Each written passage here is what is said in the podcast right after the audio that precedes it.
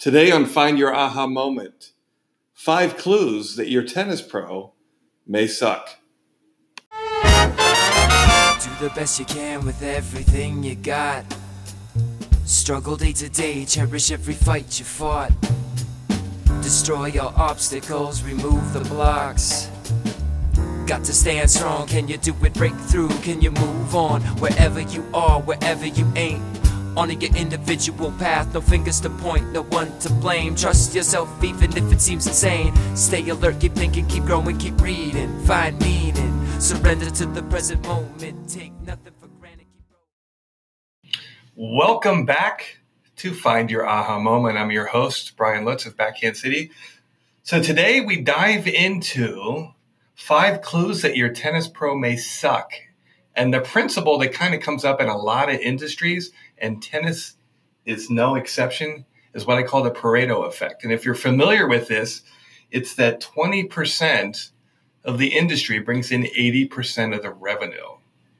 And I think that goes, I've seen that effect in real estate, I've seen it in accounting, I've also seen it as well in the um, trades as far as general contractors and stuff. In fact, there was a good article, I'll have to dig it up in the Boston Herald about a guy who was looking for contractors and he went through all this interviewing process. And the uh, Pareto effect, the 80 20 effect was profound. So, what I've done is I've put together five clues that this may be happening to you so you can recognize them next time you hit with or hire a tennis professional. Tip number one look at their shoes.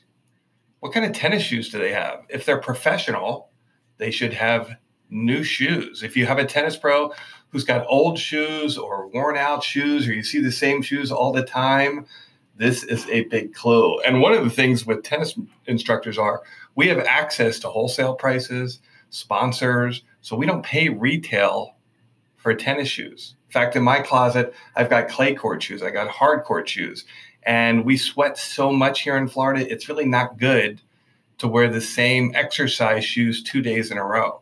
It's really good to let them dry out. I even wash my shoes every other week and really make sure that they last longer. So look at their tennis shoes. Tip number two institutional mantras. What do I mean by institutional mantras? Follow through, bend your knees, watch the ball. Here's my favorite that has been around since I've been teaching in the 80s is you're meeting the ball late or you're meeting the ball too early these vague mantras that really don't resonate with you and help you improve. And that's the real thing you need to be looking at. This is very individual. Is this helping me? Is my learning curve really accelerating? Or am I just constantly stuck in this malaise where I'm not improving?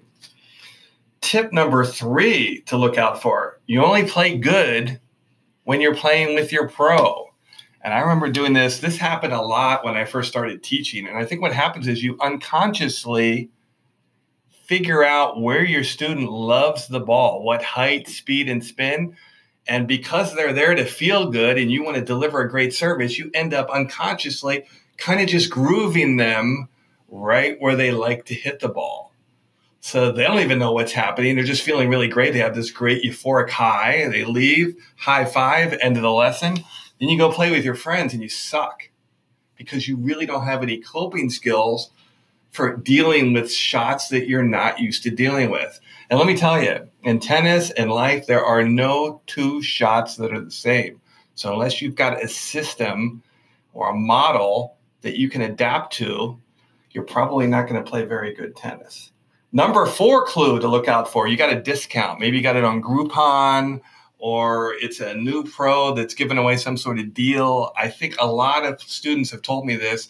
They'll buy a package of 10, pay in advance, and then the pro disappears after three or four sessions, and it's hard to get your money back. Um, the last one, number five, is pretty obvious, but I like to throw it in there anyways. It's just ask if they're USTPA or PTR certified. Now, in tennis, it's not like being a doctor or being an accountant. It's not that hard to get your certification. I mean, if you're top 200 in the world, part of the test you don't even have to take. You don't even have to, take the playing test. but it does take some effort and cash to get certified. And I think what it really shows uh, to you, the student, is hey, this guy's really invested. Uh, some pros will brush it off like I don't need it. It's true. They don't need it. Anybody can teach tennis. I would say probably here in our city of Miami, I've calculated, I think there's about 950 tennis courts. Uh, I've also researched how many certified tennis pros there are, uh, how many non certified pros are, and how many kind of rogue part time pros are.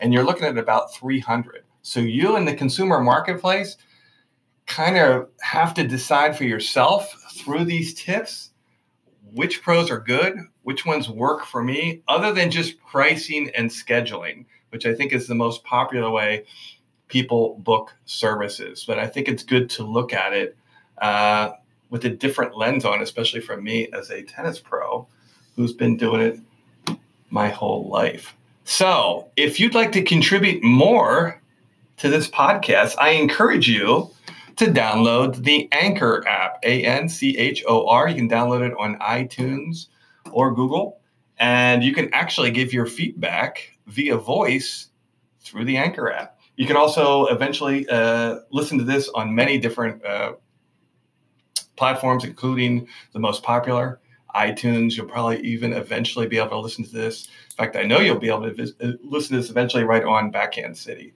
So we also encourage you to rate and review uh, this podcast and give us your feedback because we are going to really gear the show to what you want. Um, here's one review that I got from Ted G. Brian and the team go the extra mile to help you overcome your personal obstacles and finally improve. This team oriented team oriented approach allows you to both establish a strong whole rounded game and also a strong sense of cooperation a very fun and exciting workout. Thank you, Ted G. Uh, so that's it for this episode. Tune in tomorrow when you can find out more about your aha moments. That's when push comes to shove.